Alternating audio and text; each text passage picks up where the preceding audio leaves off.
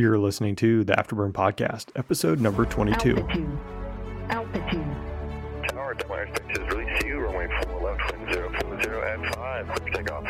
Seat tied, altimeter zero eyes, we're clear for takeoff, clear for the airspace. Viper check two. Uh, my brand ramp curve was at 354. Line set. Viper 01, be advised, the restricted area 6002 is still active. Lights on. Picture 16, 15,000, targets in the Viper 1 targeted. the aircraft is bonging and making all kind of noises and crazy. And in my mind in that split second i hear gunfire. I smell stuff. The aircraft is acting funny. It's making noises. I know the fire came from my right side. He's dead. Like that's my instantaneous thought is that the pilot is dead. I go to reach the controls. I grab him um, and within you know a moment i kind of figure out that he's he's still flying you know he's making control inputs and stuff That's the voice of my guest today, Brian Harris. He's an Army officer and he currently flies H 64 Apaches.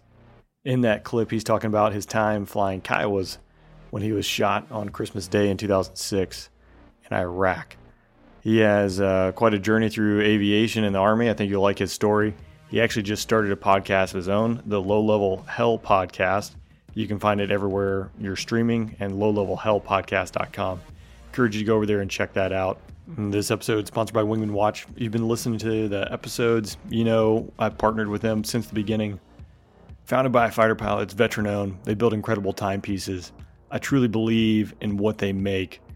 I encourage you to swing over to wingmanwatch.com. If you see something you like, you can use the code RAIN10 and receive 10% off your order.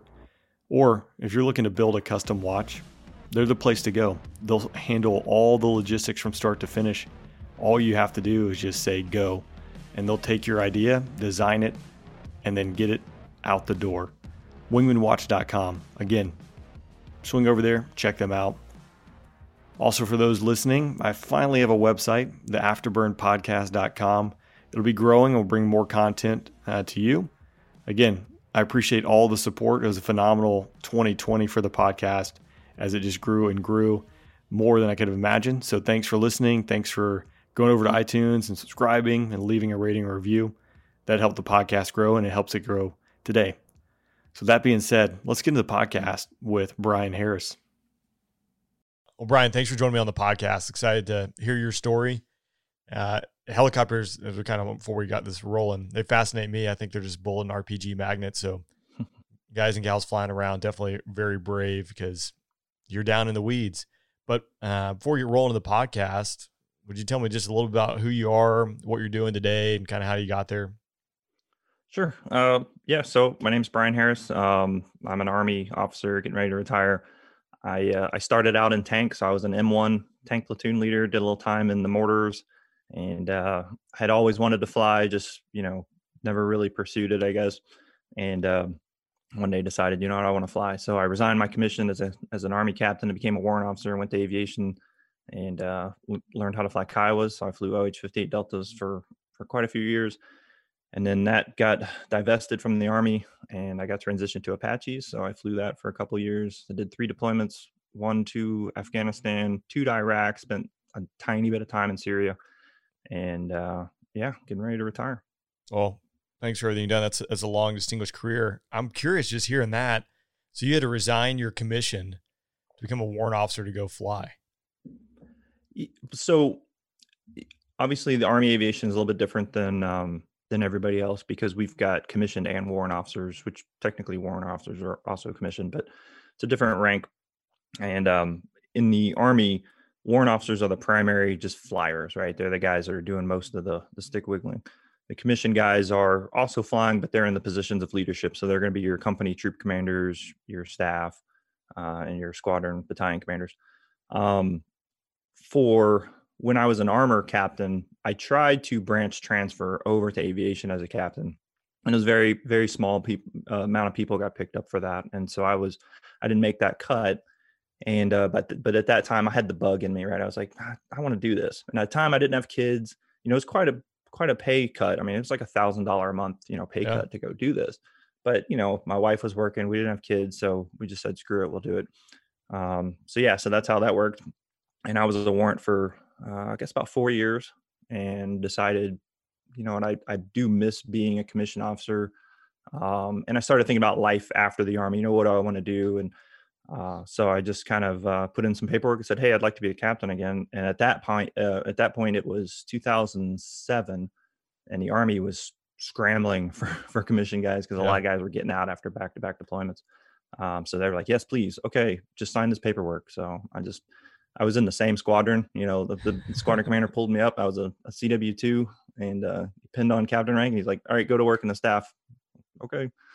So, and then the and then I ended up commanding there as well. So a lot of the warrants that that worked for me, we had been boys, you know, Yeah. um, on the last deployment. You know, we'd known each other since flight school, so it was it was an interesting dynamic. One thing I gotta go um, fly Lakotas for a day down at Fort Polk. Lovely Oh, spot. okay. I'm sure most. yeah, I just left there. yeah, most guys would attest to that.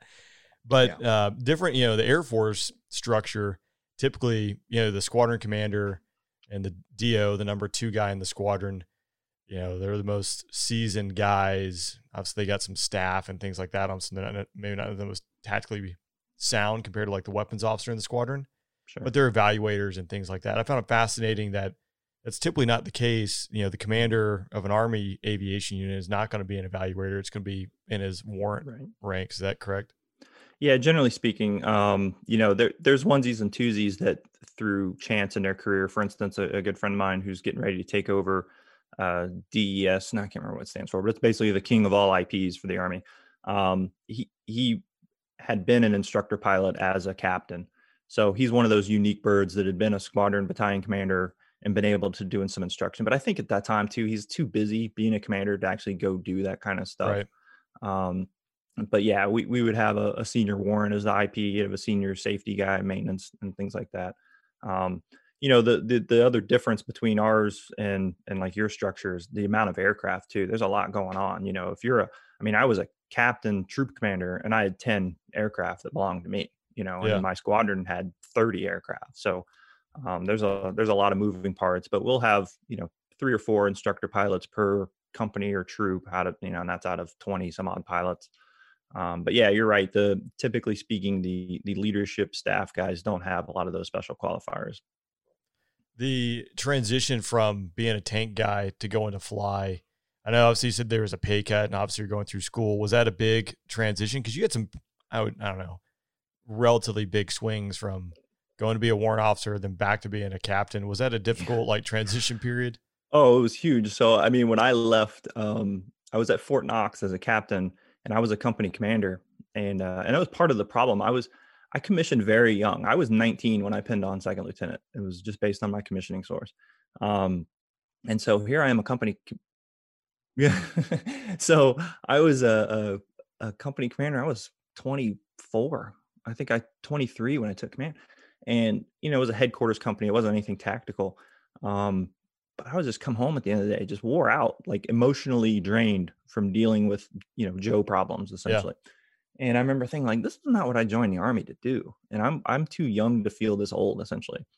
And um and just by chance, because I was at Fort Knox, which was the home of armor, um, but just by chance, I met a couple aviators. One guy was a retired Cobra guy, and another guy was a active duty Apache guy that was stationed there for some odd reason and um, it just that's you know the bug kind of bit me again and they were like well you know you could transition and and one guy was like you could go be a warrant and i'd never thought of that you know it never occurred to me um, and so again going back to i don't i don't want to do this i want to go do something physical and, and be involved um, and right then the war was starting it was 2003 2004 timeframe um, so so yeah so i so i went from a captain company commander in charge of 150 people to a W1 Yeah.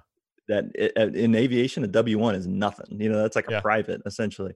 And um and of course we go into you know, they split up our classes and uh first of all it's weird because I walk in, I didn't have to go through the warrant officer candidate school. I just basically showed up as a W1 and just walked into the room and I was like, "Hey, I'm here for flight school." And they're like, "Who the hell are you?" you know. Yeah. Um and so they put us in these classes and they pull everyone into class. And, you know, you got all these warrant officers who all used to be something else. And so, like, okay, if you were an E6 or above, raise your hand. So there's like a few of us. All right, E7 or above, raise your hand. So there's like two of us. All right, E8. and it's just me. And they're like, "What were you?" And I was like, "A captain." Like, "Oh, you're the class leader." So, so I had to deal with all that for the rest of nailing the it. rest of my year. But um, but yeah, you're right. It was a huge culture shock in a lot of ways. But um, but being a tank guy, you know, obviously I gravitated toward wanting, wanting to fly Apaches um, because it's essentially just a flying Yeah. tank. Um, but I also grew up in a in a cavalry scout um, organization. That was my first unit, and I loved that mission. And that's what Kiowas did. They're the scouts, and so um, it, it was a struggle. But when it finally came time, you know, I was and I think number three on the OML, so I, I knew I could get whatever aircraft I wanted. There's only four basically options at the time.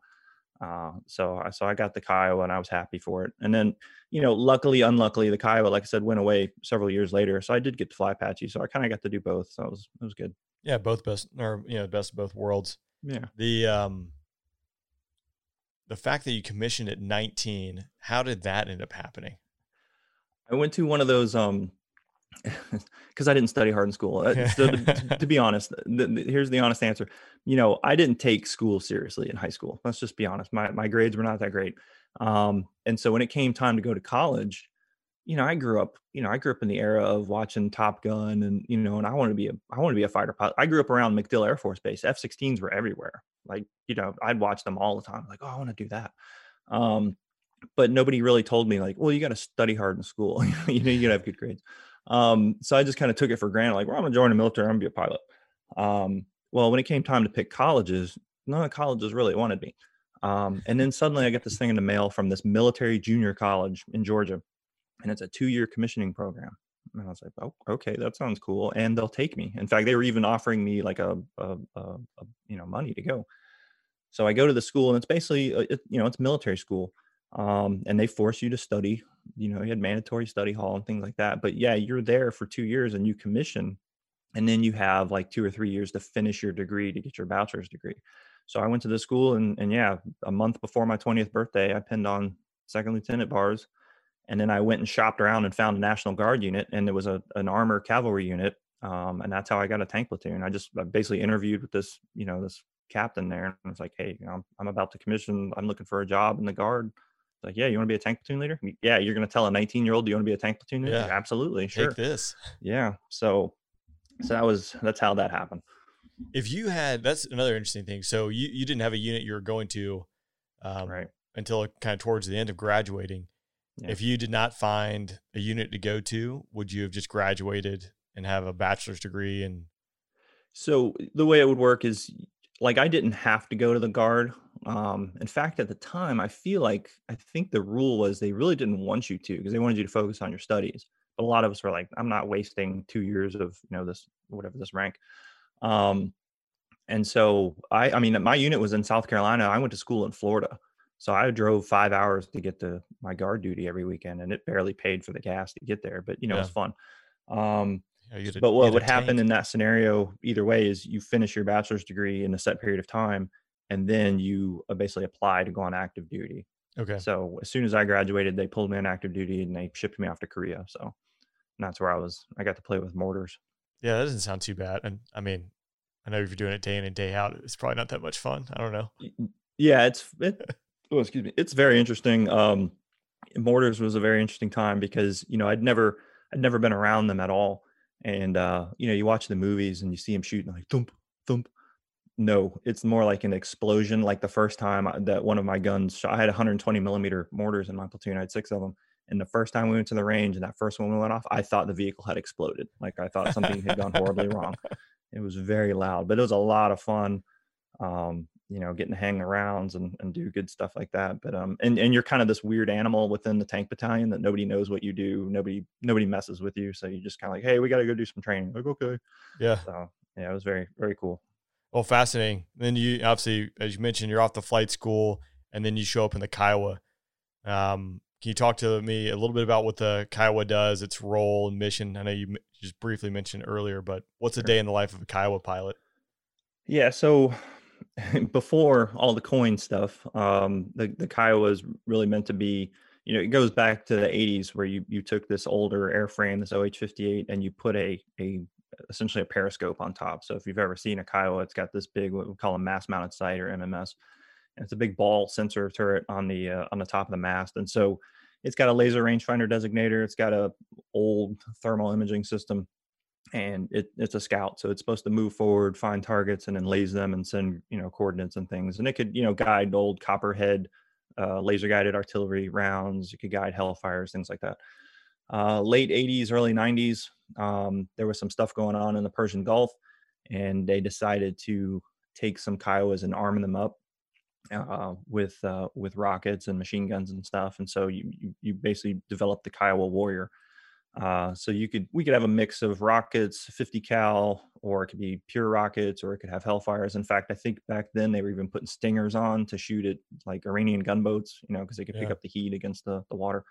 Um, so that kind of developed into this armed reconnaissance platform that would again just kind of surge forward work with the apaches work with other other systems the problem is the Kiowa was always meant to be an interim aircraft it was never meant to be a full final solution to you know the armed reconnaissance that's what that's what the comanche was if you've heard of that which was the first the you know this first stealth helicopter i guess um and that was meant to be what was going to happen. In fact, when I went through flight school, we were told like, okay, you know, yeah, you guys are tracked Kiowas. You'll probably come back here in two years and fly Comanches.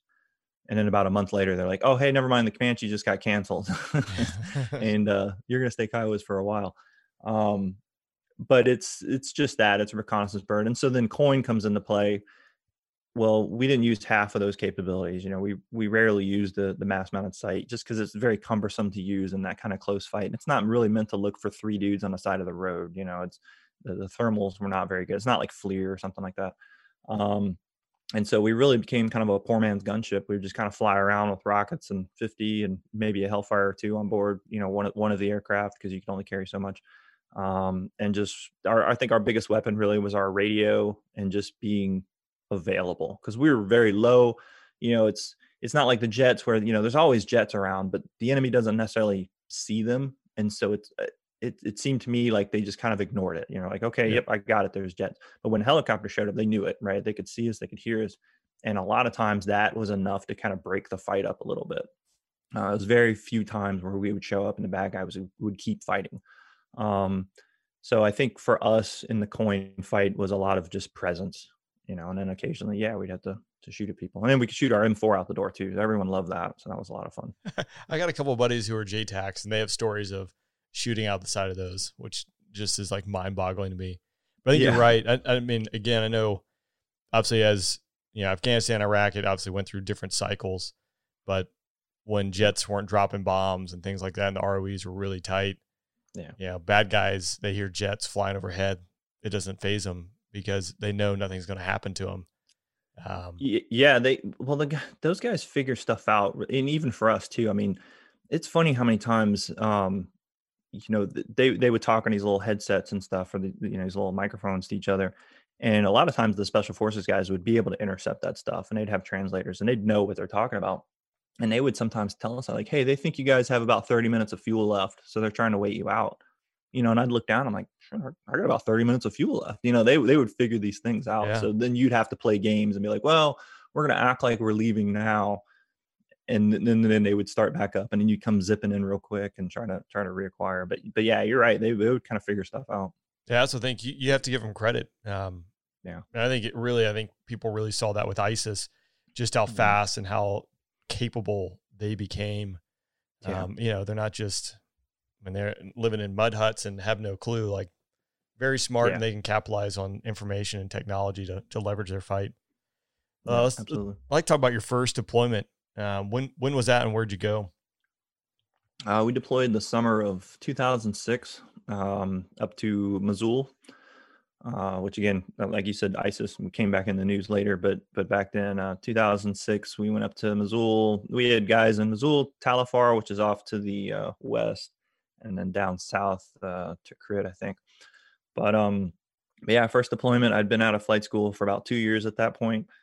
And uh, I remember flying into Mosul the first time. We all kind of surged to Tal Afar and then broke off from there to our different uh, places.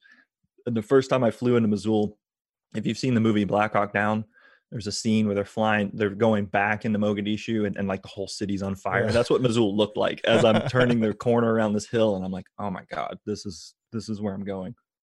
Oh, um, so, but it but it wasn't that bad. It was really interesting uh, city you know, it's a pretty good size. I think it was like 1.4 million people live there or something. And, you know, sort of our day in the life was um, we had 24 hour QRF. So you would be on some sort of shift that would fit inside that. And um, you would either be flying, we typically just go fly during our QRF period for like four or five hours, kind of depending. And then uh, the rest of the time you'd sit on the ground and um, just wait for something to happen.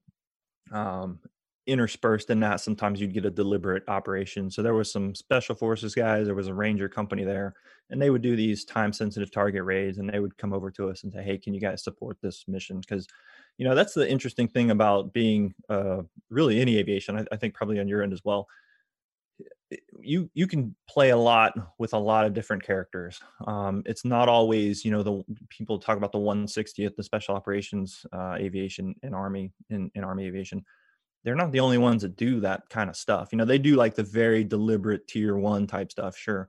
Um, but but so do we sometimes, right? So I've worked with tier one organizations. You know, it's just whoever's around that can help them. So yeah. we would do a lot of these uh, sort of raids with these guys, and we even did you know a, a rescue mission.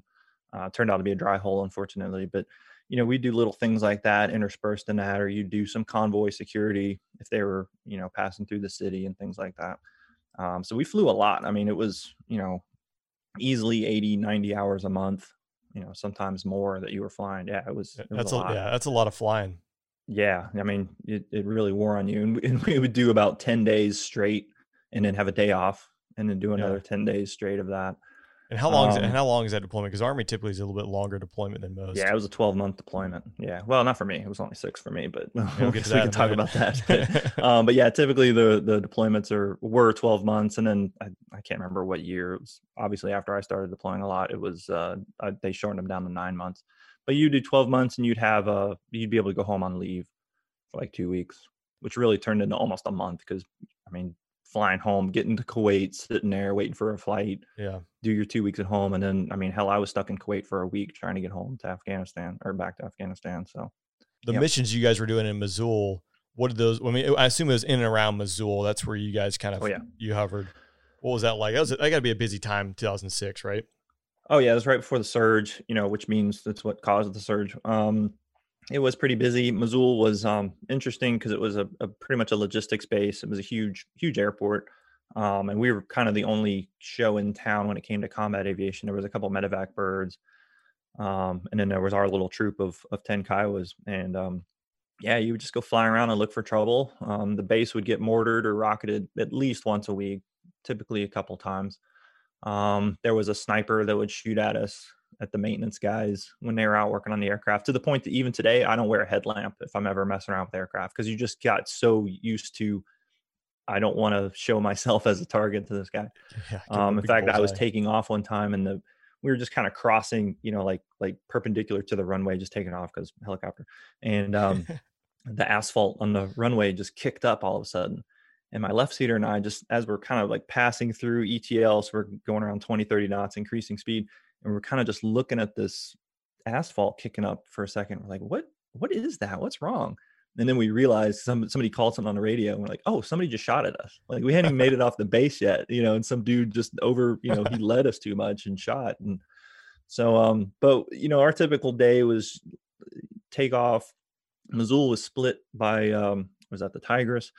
So they had like a battalion on one side, and a battalion on the other, and so you would take off, and depending on which side of the river, you know, you'd call up that battalion and say, "Hey, you know, this is bootleg three one, we're you know whatever," and um, and they would say, "Hey, we got a patrol in sector. Contact them on this freq." And you just go find them and and call them up and see if they need any help. And if they didn't have anything going on, then we would just kind of fly around the city and look at known, you know, areas where we think they usually were shooting mortars and rockets. Um, you know, you're probably not going to find anything um, and just kind of it was almost like being a traffic cop or a, a cop. You know, you were just flying around waiting for somebody to call 911, and then you come zipping over there. And um, you know, I remember, excuse me, one time in particular flying over a convoy of uh, Strykers, and they had um, this orange panel, VS17 panel, we call it, and they had written their frequency on top of it and just put it on top of the vehicle. And and we'd always encourage them to do that because that way we could very easily figure out who they are well, we flew past this convoy, and I just remember looking down at them and um and thinking nothing of it. And as soon as we passed, all of a sudden we heard this explosion and some machine gun fire. Uh, so we turned around, and sure enough, they had just run right into an ambush right after we flew by. But they had their frequency on the VS-17, so we just tuned them up real quick and just started working with them. So that was kind of a, a typical day, I guess you could say. Um, and that's something too, trouble. like that's something that's so simple. Yeah. You know, writing the, the frequency on top of the panel, because otherwise you'd have no idea. Like, oh, it would take forever. You'd have to call a battalion and say, hey, who do you have operating up in the north? you know part of the city and then wait for the RTO to figure out what you're talking about and then go talk to somebody else. Yeah, absolutely. It's always amazing to me just sometimes the simplest solution is the easiest and it provides the greatest amount of SA possible. You had one particular yeah. sortie uh, that cut that deployment short. Yeah, so um, uh, Christmas Day, uh, 2006. Um, it's kind of irritating because typically on holidays, the, the ground forces in sector are on what we call a no roll day. So they're just going to sit in their cops and fobs and, you know, same thing. They're just kind of waiting to see if something happens, but they're not going to go out and instigate because who wants to get shot on Christmas Day? Um, so we come into work that morning. Uh, I think I was, yeah, I was on the morning shift. So we probably showed up around 7 a.m. or so. And, um, and we go in to get our brief and, uh, you know, we're expecting to be told like, Hey, you guys are going to sit at QRF today well, they start briefing at these these NAIs, named area of interest, that they want us to look at, and we're just sitting there, and I'm looking at my, I'm like, are we are we flying today? Like, I don't understand. Oh yeah, yeah. You guys just go out for an hour. Just go out for an hour and take a look at these these things, and you know, just let them know that we're still here. And I'm like, they they know we're still here. Like we didn't just leave last night on Christmas Eve. Um, and so I was talking to my buddy Cody. We went out and pre-flight the aircraft. And he was going to be my my wingman and um and we were talking i was like man i don't have a good feeling about today and we'd never had this kind of conversation before ever and uh like man we just you know something just doesn't feel right about today so whatever good soldiers we, we get in the aircraft and, and we go fly and about 30 minutes into the flight um, we were passing over an area that a couple months prior one of our company commanders had actually been killed he'd been shot in the aircraft and killed there and i remember looking over at that it was near a mosque no, he got shot from a mosque um, and I remember seeing that mosque, and it was maybe a mile or two off my left. And I remember just thinking, like, I don't want to be in this part of town today. And I turned, and I was not flying. I was sitting in the left seat, um, and my my troop commander was actually flying. And I was, you know, I'm a, a W two, and I'm trying to think of a kind way to tell my commander, like, I don't want to be here. Can you go somewhere else? And so I, I was literally turning my head about to say something to him when all of a sudden it sounded like being on a small arms range, like it was loud. And to put that in perspective, a lot of times we would get shot at and have no idea. Um, you'd come back and the aircraft would holes in it, and you're like, "Oh, I, I guess someone shot at us." You know, it was, it was pretty yeah. rare. This was loud, um, and you could smell. I mean, I could smell the gunpowder. Um, so we must have overflew this guy just just right over the top of him. Not sure, but some people said there was like three different machine guns shooting at us. Um, but we ran into this aerial ambush, and uh, it was chaos. And I got hit probably within the first, you know, like the split second of, of I heard noise, ouch, that hurts. So I took a, a bullet. A bullet went through the bottom right side of the aircraft, and when it did, it was an armor piercing round. And when it did, it, it split, and it it kind of went through the. It actually went through the collective, which is one of the controls that we use to make the thing go up and down. Um, luckily, my commander was not holding the collective like he should have been, which was right on the throttle, which is kind of a twist grip it went right through that twist grip. Oh, um, he had had been resting his hand up on the collective head where all the buttons and stuff are. Um, so it went up there, it kind of scratched him, but it split, and then it hit me in the forearm, the elbow, and the the upper arm as well. Um, so I, I felt that instantaneously. It felt like somebody took a. Uh, I always described as a, a hot poker, like you take a hot poker out of the fire and then hit it into your arm with a ball peen hammer. Like that's what it felt like. It, it was not fun. Um, and I remember just feeling kind of outside myself, like, oh my God, you know, um, the aircraft is bonging and making all kind of noises and crazy. And in my mind, in that split second, I hear gunfire, I smell stuff. The aircraft is acting funny. It's making noises. I know the fire came from my right side. He's dead. Like that's my instantaneous thought is that the pilot is dead. I go to reach the controls. I grab him. Um, and within you know a moment i kind of figure out that he's he's still flying you know he's making control inputs and stuff and we're really low i mean we're you know 100 feet if if that um so at this point we try to call our wingman and let him know what happened no answer We call again, no answer. So my right seater looks at me and he's like, "We, we got to go back for him." And I was like, "Ah, "I really don't want to go back there," you know, just kind of instantaneous thought. But uh, so we start this this left hand turn, and we don't we didn't fly with doors on the aircraft. So I'm leaning out of the side of the aircraft, and I'm looking back, and they're right in tucked in right behind us. Well, what had happened was one of the 15 bullets that hit the aircraft, um, one of those bullets had severed the the radio that we were using, the line for that radio. Um, and we had four radios in the aircraft, we had two FM, one VHF, and one UHF. So they call us on the VHF radio, which was just ATC. We were always listening to the tower. And uh, and they called and they're like, "Hey, we're getting shot at." And we're like, "Yeah, no kidding." um, Huh? and uh, and so we turned back towards the airfield. And I guess that was a good thing about being in Mosul is we were always five minutes from the runway. So so we go cruising back there, and at this point, my arm is seizing up. So you know your body knows that something's wrong, and it'll start reacting. And so um, like my my my veins and stuff were like starting to seize up, and it was basically trying to stop blood loss. Like a, like your body creates a tourniquet essentially. Um, and then my arm started just kind of seize up, and you know I couldn't really move it at all and I couldn't see because I was so bundled up. Because again, we don't wear we don't have doors on, and it's freezing because it's Christmas Day, and uh, I can't tell how bad anything is. I'm wearing this big jacket and stuff, and um, I just know it hurts like hell. So we fly back to the airfield, and right as we cross over the the uh, the fence line, we were just kind of coming in midfield, and there was a, a hospital up on the north end of the, the runway. So we crossed over the midfield, and um, the trail aircraft calls and says, "Hey, I think you guys are on fire," which is not what you want to hear. it's Two's job to tell you that. Yeah, You're exactly. on fire, lead you on fire.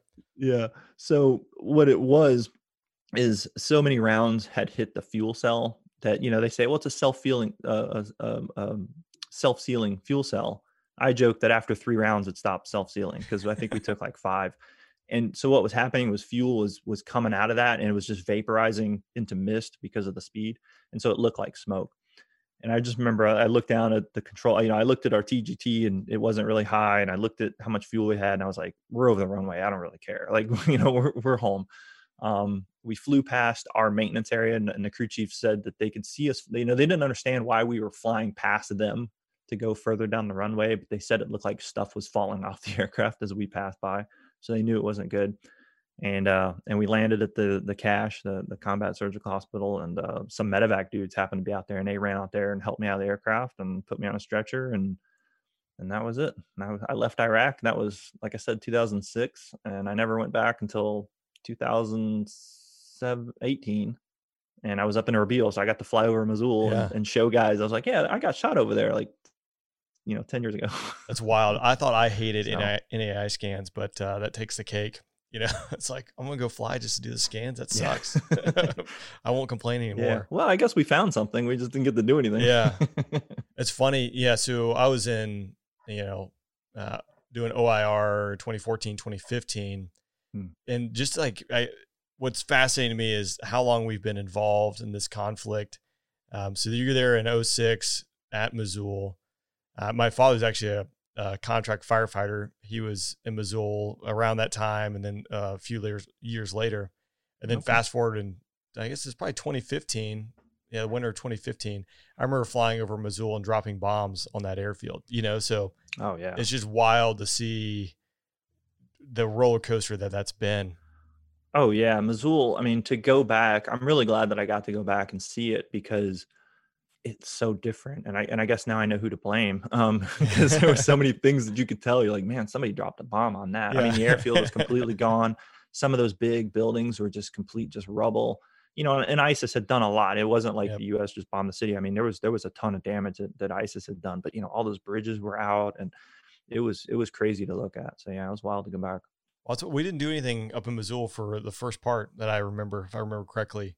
I remember Yeah. flying over it, and as you said, I mean, it's a city or was a city of several million, or you know, million, million and a half people, Yeah. so large space, and we watched for months just ISIS burn around the entire city with excavators, which Yeah. to me is just like mind-boggling.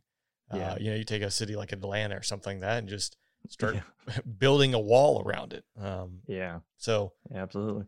it's wild. Your um I assume your second deployment in the the Kiowa wasn't as eventful as the first one. No, um, No, not at all. So I deployed the second time to Afghanistan. It was uh, 2009, 2010. So we went again summer, springtime of of 09. And uh, in this one, I, I was a, a, troop. So I was back to being a commissioned guy at this time. So I, I took over command of a troop, and we were up in um, Tarin uh, which is a little little fob up uh, about 100 miles north of Kandahar, up in the mountains. And we did a lot of work. Like I was saying, you know, we we did a lot of work with uh, special ops guys. So there were some Australians and some Dutch uh, special forces and uh, the SAS and stuff and then uh, some U.S. Special Forces. So that was a lot of what we did. But but generally speaking, same, same kind of schedule. You were just on QRF and you were just flying, looking for trouble. Um, you know, had a few engagements up there. Um, lost hydraulics twice, which was fun. Um, because in the Kiowa, if you lose hydraulics, you can still fly. It's kind of like losing your power steering, but um, you know, it's not. It's still not a good thing. And the problem yeah. with Tarin is we we had a dirt runway, so you have an aircraft with skids and you have a dirt runway. And it was one of these like theoreticals, like, well, what are we going to do if this happens? And I got to test out what we're actually going to do. So we, there was a there was a UAV strip right next to the runway, um, which was concrete. And was like, oh, that's perfect. It also had arrestor cables, like a carrier. So you you had to know kind of where they were and, and avoid them. And of course, it's at night. I'm under goggles trying to land this thing. Um, so that was probably the highest adventure that I could say I had. So it didn't it didn't quite match, but yeah, that was a another 12 month deployment um, working up there, and um, we we got away without anyone getting shot up on that one, which was good because, like I said, that first Iraq deployment, we had one, two, three, three other guys get shot in flight, and another guy get hurt with his uh, a guy from another unit. They they ran into wires doing a local area orientation, so so that was a pretty rough deployment. The did you have any apprehension going back and getting in the the aircraft and flying around after getting shot and I mean losing buddies on a deployment? Um yeah, from the deployment side, you know, it wasn't it wasn't a big deal to get back into just flying, but um when we deployed, sure, the first the first couple weeks well, we had a tough week getting in there. So when you know, I don't know how it is for you guys, but when we show up, you know, the unit that you're replacing is still there. So they're they're sort of doing this, you know, moving stuff around um, trying to figure out where to put you. And so the first few days, you basically get stuck in these giant tents, you know, and you're sleeping yep. and, and and waiting for the other unit to leave. And we were there, I think it was like the third night, and a rocket hit the building right next to the tent we were all sleeping in. You know, and then just for me, I'm like, oh my god, uh, this can't be happening. You know, like that that was way too close. Because Kandahar, if you, I don't know if you've been there, but it's huge. You know, yep. and the idea that a rocket hit that close to you.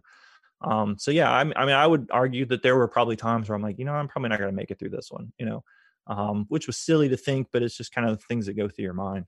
Um, but once I got into it, once I got the swing of things going, and, and like you said, the, the first after the first month or so, you you're, you're kind of in the zone, and you know it is what it is. So, yeah, it's interesting. I, I've thought about it. You know, flying jets, the it's a dangerous business. Sure. Uh, but small arms fire, things like that, it's something you typically just don't really think about, probably as much yeah. as you you think about. Um, and I think you know I've lost a buddy every single assignment I've had. Hmm. Um, mm. But that's what I've thought about too. Is you know it's so different, or I think it's different. That's what I struggle is like. Yeah. Yeah. Getting shot and being right there, um, and having to go back out the next day, or you know, watching your buddy get shot and helping them, and you know, it's you're it's it's real. It's right there in person, and, yeah. and you're dealing with it. So um, the effects of it, it's it's got to be a challenge, and that's why I mean it's admirable. Like I don't know if I got shot, if I'm like, yeah, I'm gonna go hop in the helicopter and gonna fly around. So it, it's really admirable to. Yeah, I mean, you never know. Everyone kind of reacts to different things differently. So, you know, the story I was just talking to somebody the other day. I think it's isn't it the chief of staff of the Air Force was like shot down in Kosovo. Yep. Yeah, and then the very next, you know, got rescued that night. The very next day, went to go fly a mission. So, you know, I think um, I think everyone's going to react differently. And I, you know, I think back to 2006, we were still figuring stuff out. Like we really didn't have an understanding of the effects that that combat was having on people. Um, you know, for instance, the guy that was flying with the, you know, I, I mentioned a guy had been shot and killed in the aircraft. The guy he was flying with, he was a very new pilot. Like he was newer than I was. Um, and they you know he was back on the schedule like two days later flying and I, and I will tell you I you know you could see a change in him a very remarkable change Um, you know, he was a lot more aggressive. He was just, you know, he grew up a lot. You know, he just matured, uh, you know, Yep. several years from that event. Um, I don't think they do that anymore. You know, I don't think that they just, well, we just got to get him back on the horse. You know, there's a little bit more that goes into it now, so that's good. But um, but yeah, it's it's certainly something that everyone struggles with a little bit differently, and some people struggle more. Yeah, I always found like getting back on the horse, at least for me, was like the, the fastest way. Granted, my my situations I think pale in comparison to sitting next to the guy flying around and he gets shot and killed. Like, can't imagine Yeah. what that's like. Um, Yeah. that's that's a tough it's a tough business. Um, It is. I I mean, like you said, it's it's dangerous just in general. I mean, just taking off is dangerous. You know, whether it's a jet or it's a helicopter. You know, a helicopter wants to beat itself to death. You know, you're just you're just constantly fighting it to keep it from doing that. Um, but uh, but yeah, then you add a little bit of a little bit of small arms fire and RPG to to spice it up. Then yeah, it gets it gets old. But but at the same time, you do it every day, and so it just becomes normal and it becomes routine. I remember showing up to my first unit out of flight school and being very excited to go fly. And these guys that were there, they had just come off a deployment and they just weren't excited. And I was like, man, what's wrong with you guys? Like, we're flying helicopters, you know? And they're like, Yeah. wait till your first deployment and then see how you feel about flying back home. And now I get it. It's like, oh, yeah, the FAA. Oh, yeah, there, you know, I can't fly as low as I want. I can't do this. I can't do that. So um, it just becomes routine. And, and for some people, it becomes, you know, almost like a drug. You know, it's like it's what they want to do, and they they look for opportunities to do it more often. So yeah, everyone everyone's different. It's weird. yeah, just fascinating stuff. Your uh, your last deployment was in the Apache. It was. Um, we did OIR stuff as well. We- Like I said, we did a short tour. Yeah, it was 2018. We showed up in February and we ended up leaving in June, July. Um, there wasn't much going on at that time. Um, we we basically sat QRF and, and didn't do a lot of flying. Um, we did have guys in Syria, so this was around the time of. In fact, during our transition with the the outgoing unit, is the time where that big um, push by uh, Syrians and you know quote unquote Russian contractors Yeah, and they they tried to take an oil field. That was like we had one of our crews and one of the unit we were replacing crews, and they were doing left seat, right seat rides when that happened, and that was insane. Like just watching the gun camera footage from from their engagements, it was it was nuts to watch. Um, but that was, I mean, that was all hands on deck. They were shooting artillery. There was jets dropping bombs. Um, in fact, I still like to make fun of my friend that was there because he had he had actual tanks in his sights, and we're like, dude, when's the last time an Apache guy had tanks in his sight? but the JTAC on the ground was like, no, no, I'm, I'm, uh, I need you to engage these, these personnel over here. And he's like, man, I should have just told that JTAC to pound, pound sand and just do what I want to do. Um, but yeah, so that was pretty epic. And, and so that set the, the mood for the deployment because we were all like, oh my God, is, is World War Three starting? And we're like right here. yeah, Um, so it was a very intense couple weeks where we were worried about what was going to happen, but it, it kind of died down. And then Turkey started, you know, I guess technically invading, you know, the, the Kurdish part of it. So then we flexed by sending more Apaches deeper into Syria to be like, hey, we're here too. Don't do this. And so, you know, it was a very strange political time. So it was a boring deployment from the standpoint of flying and, and doing stuff.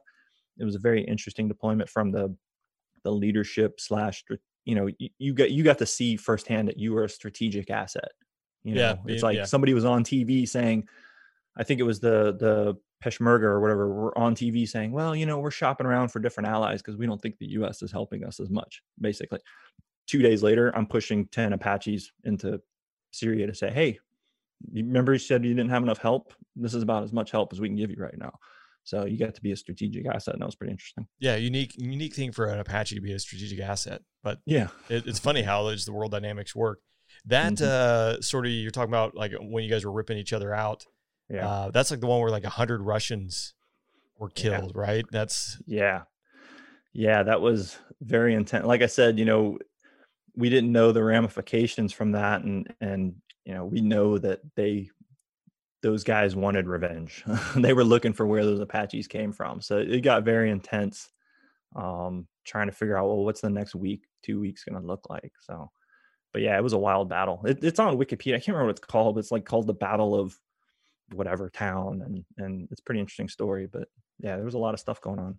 Yeah, I have to dig it up because I mean I remember news blips about it, and like you said, a lot of stuff was going on at that time, and obviously having the Russians show up in Syria a few years prior, changes the dynamic significantly. Yeah. And I remember when all those uh, those contractors or whatever mercenaries when they were killed, you're wondering what is that going to do? Um, Yeah.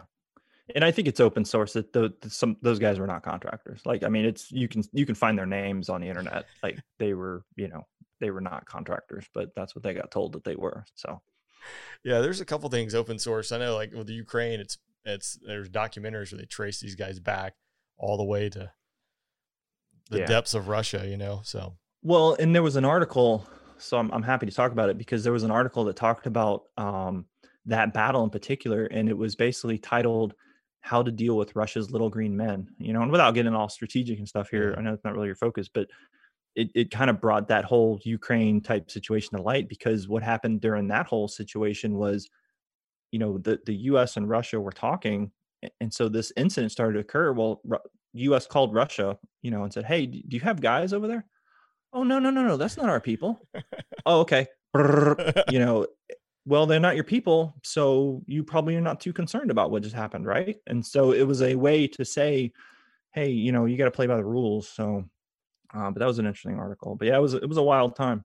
I need to be like Joe Rogan now and have someone pull it up on the TV so we can look at it. But Yeah, you can expand your capabilities. Yeah, one day.